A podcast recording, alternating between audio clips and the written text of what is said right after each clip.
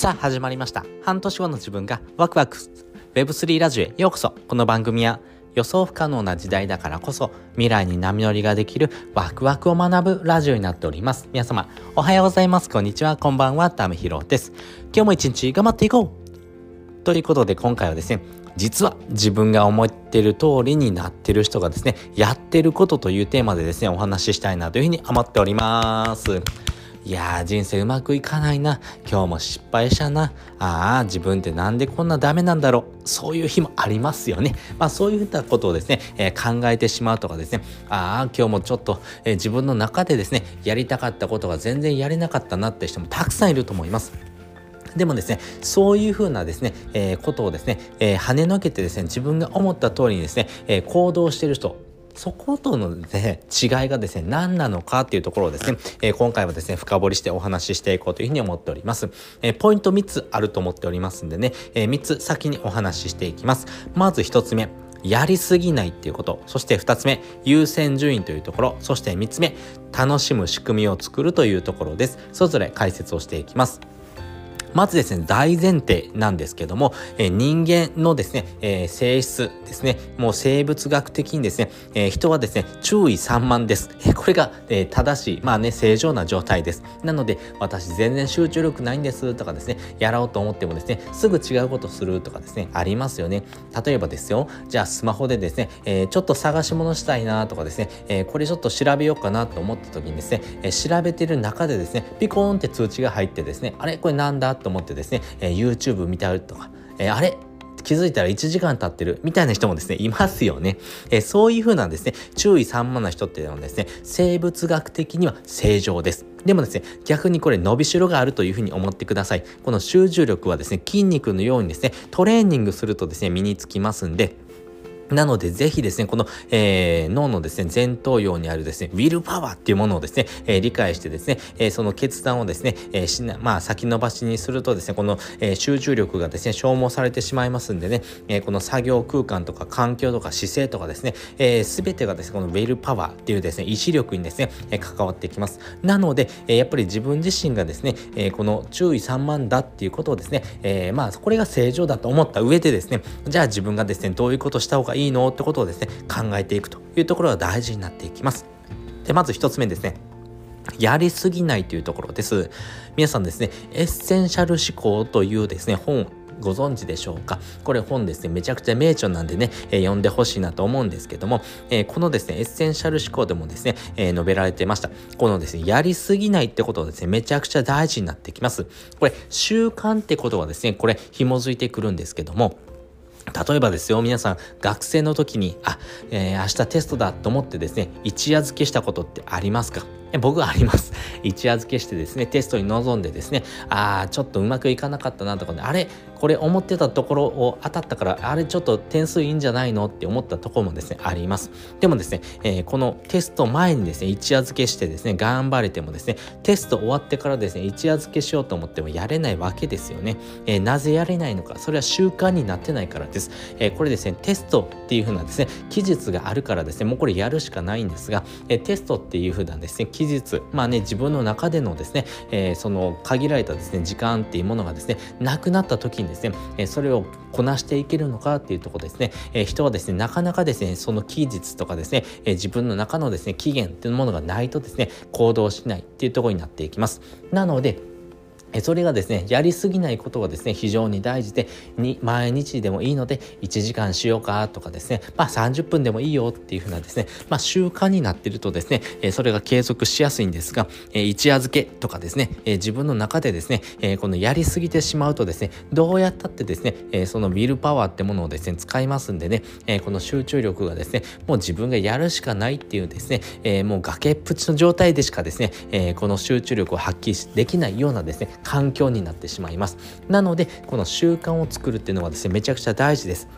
なので、この習慣を作るっていう時にですね、やりすぎないってことはですね、めちゃくちゃ大事になってくるというところですね。まあ、例えばですね、私で言うとですね、まあ、副業してる時のマイルールで言うとですね、えー、スマホをですね、えー、見えないとこに置くっていうようなですね、マイルールがあります。まあね、えー、これやりすぎてしまうとですね、えー、まあスマホばっかりですね、触ってしまいますんでね、なので、えー、その習慣をですね、えー、ちょっとのけておく。まあ自分の中でですね、副業するときはスマホが見えないことがですね、えー、自分の中のですね、習慣、まあそういったですね、えー、習慣になっているとですね、えー、作業する空間もそうですし、環境がですね、整うわけですよね。なので、えー、自分がですね、やりたかった副業にですね、え、集中できるっていうのはですね環境づくりがですね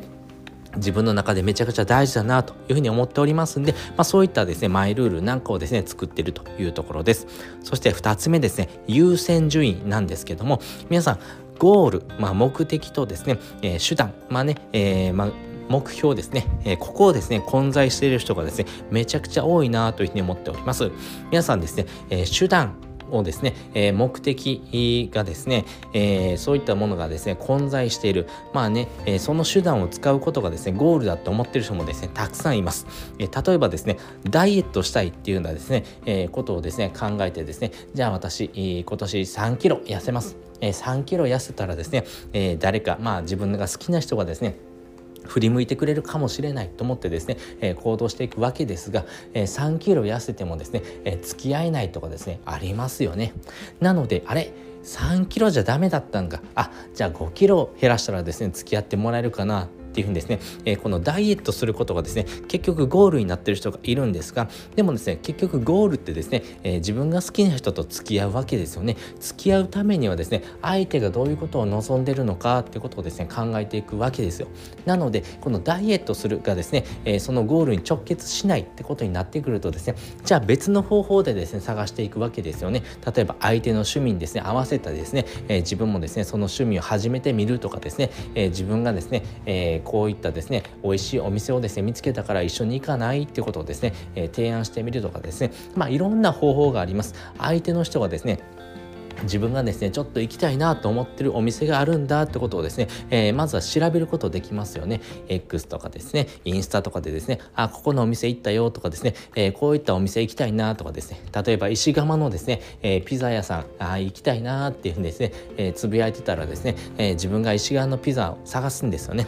ね、えー、ここですね最近めちゃくちゃ美味しいお店見つけたんだよ。ピザがめちゃくちゃ有名でねここのお店行ってみないってことを言うわけですよ。それを言うとですね相手としてはですねあれ？私ここ行きたかったんだってことが目的になるんであいいよ行こうっていうことになるんです。でもですね相手とするとですねああご飯行けたっていうふうなですね、えー、目標がですね達成するわけですよね。なので相手としたらですね、えー、そのあなたとご飯を行くっていうことよりもですねあピザが食べたかったっていうですね、えー、自分の中のですね、えー、まあ、欲求をですね満たしてくれるだから行くっていうことになっていきますんでね、まあ、そういったところをですね戦略的にですね考えていくとですね優先順位の付け方まあね目的ゴールとですね目標っていうものをですね混在しないというところが大事ですしそのですね目的そしてゴールっていうものをですね、えー、ちゃんとですね明確にですね、えー、まあ自分の中でのですね、えー、評価をした中でですねじゃあどんな方法を使ってですね、えそのゴールにですね達したらいいのかなっていうことをですね考えていくというところがですね大事になっていきますんでその優先順位の付け方がですね大事になってくるというところです。そして3つ目楽しむ仕組みを作るというところです。これですね楽しむ仕組みがないとですね人はですねどうやったってですねうまくいきません。続かないです、えー、例えばですよ、えー、お子さんがですね、えー、自分が好きなですね、えことをですね継続してやれるのはですね自分が楽しいと思ってるからです、え積み木をしたりとかゲームをしたりとかですね自分の中のですね、え楽しみがあるからこそですね継続するわけですよね。でもですね勉強しなさいよって言われてもですねその勉強イコールですね楽しくないというふうにですね、え認識してしまったらですね続かないわけですよ。なので、えー、例えば勉強にもですね、このゲームの要素を入れてみてですね、やってみるとかですね、まあ、いろんなですね、えー、創意工夫が必要になってくるわけです。なので、この楽しんでですね、行動できるかっていう仕組みを作るってものをですね、めちゃくちゃ大事ですし、この学びを加速させるですね、コツとしてはですね、あ、自分が楽しいなって思えるとですね、いろんなことをですね、吸収したりとかですね、えー、レベルアップしようとするわけですよね。まあ、RPG でいうとですね、えー、自分が行ったことないようなですね土地に行ってみる。そのですね自分の中の地図を広げていくっていうこともそうですし、えー、何かアイテムをですね、えー、見つけるとかですね、え自分でアイテムをですね作るとかですね仲間を増やすとかですね、え自分のレベルを上げるとかですね、えそういったですねいろんなですね、え複数の楽しむ要素があるからこそですね継続できるわけなんですね。なので、えそのですね最終的なラスボスまあねテストをですね、えまあ、クリアするためにですねじゃあどんな工夫をすればいいのかな。そしてそこにですねどんな楽しむ要素をですね盛り込むとですね、えー、継続してできるのかな。まあねこれは習慣にもつながっていきますんでね、えー、そこをですね考えていくとですね、え、実はですね、え自分が思った通りになってるっていう人はですねそういった要素をですね自分の中にですね盛り込んで行動してるってことがですね非常に分かってきたよっていうお話をですねさせていただきました。ということで今回はですね実はですね自分が思った通りになっている人がですねやってることというテーマでお話をさせていただきました。そして本日の合わせて聞きたいです。本日の合わせて聞きたいはですね資産の一等地は今しか取れないよっていう回のですねリンクを載せております。え急にお金の話って思った人もいると思うんですが自分の中でですねやっぱりお金っていうものそして資産っていうもの大事ですよね。大事なんで、えー、これはですね、えー、このタイミングとかですね、えー、このですね、え先行者の優位なですねタイミングだからこそ取れたものっていうのがたくさんありますんでね。是非ですねそういったものをですね、え取ってほしいな。そこを逃してほしくないなって思っています。なので、えそういったポイントをですね深掘りしてお話ししておりますんでよかったらですねあそんな視点あったんだと思ってですね、え自分の中に取り入れてもらうようなですねヒントにしてもらったらいいのかなというふうに思っております。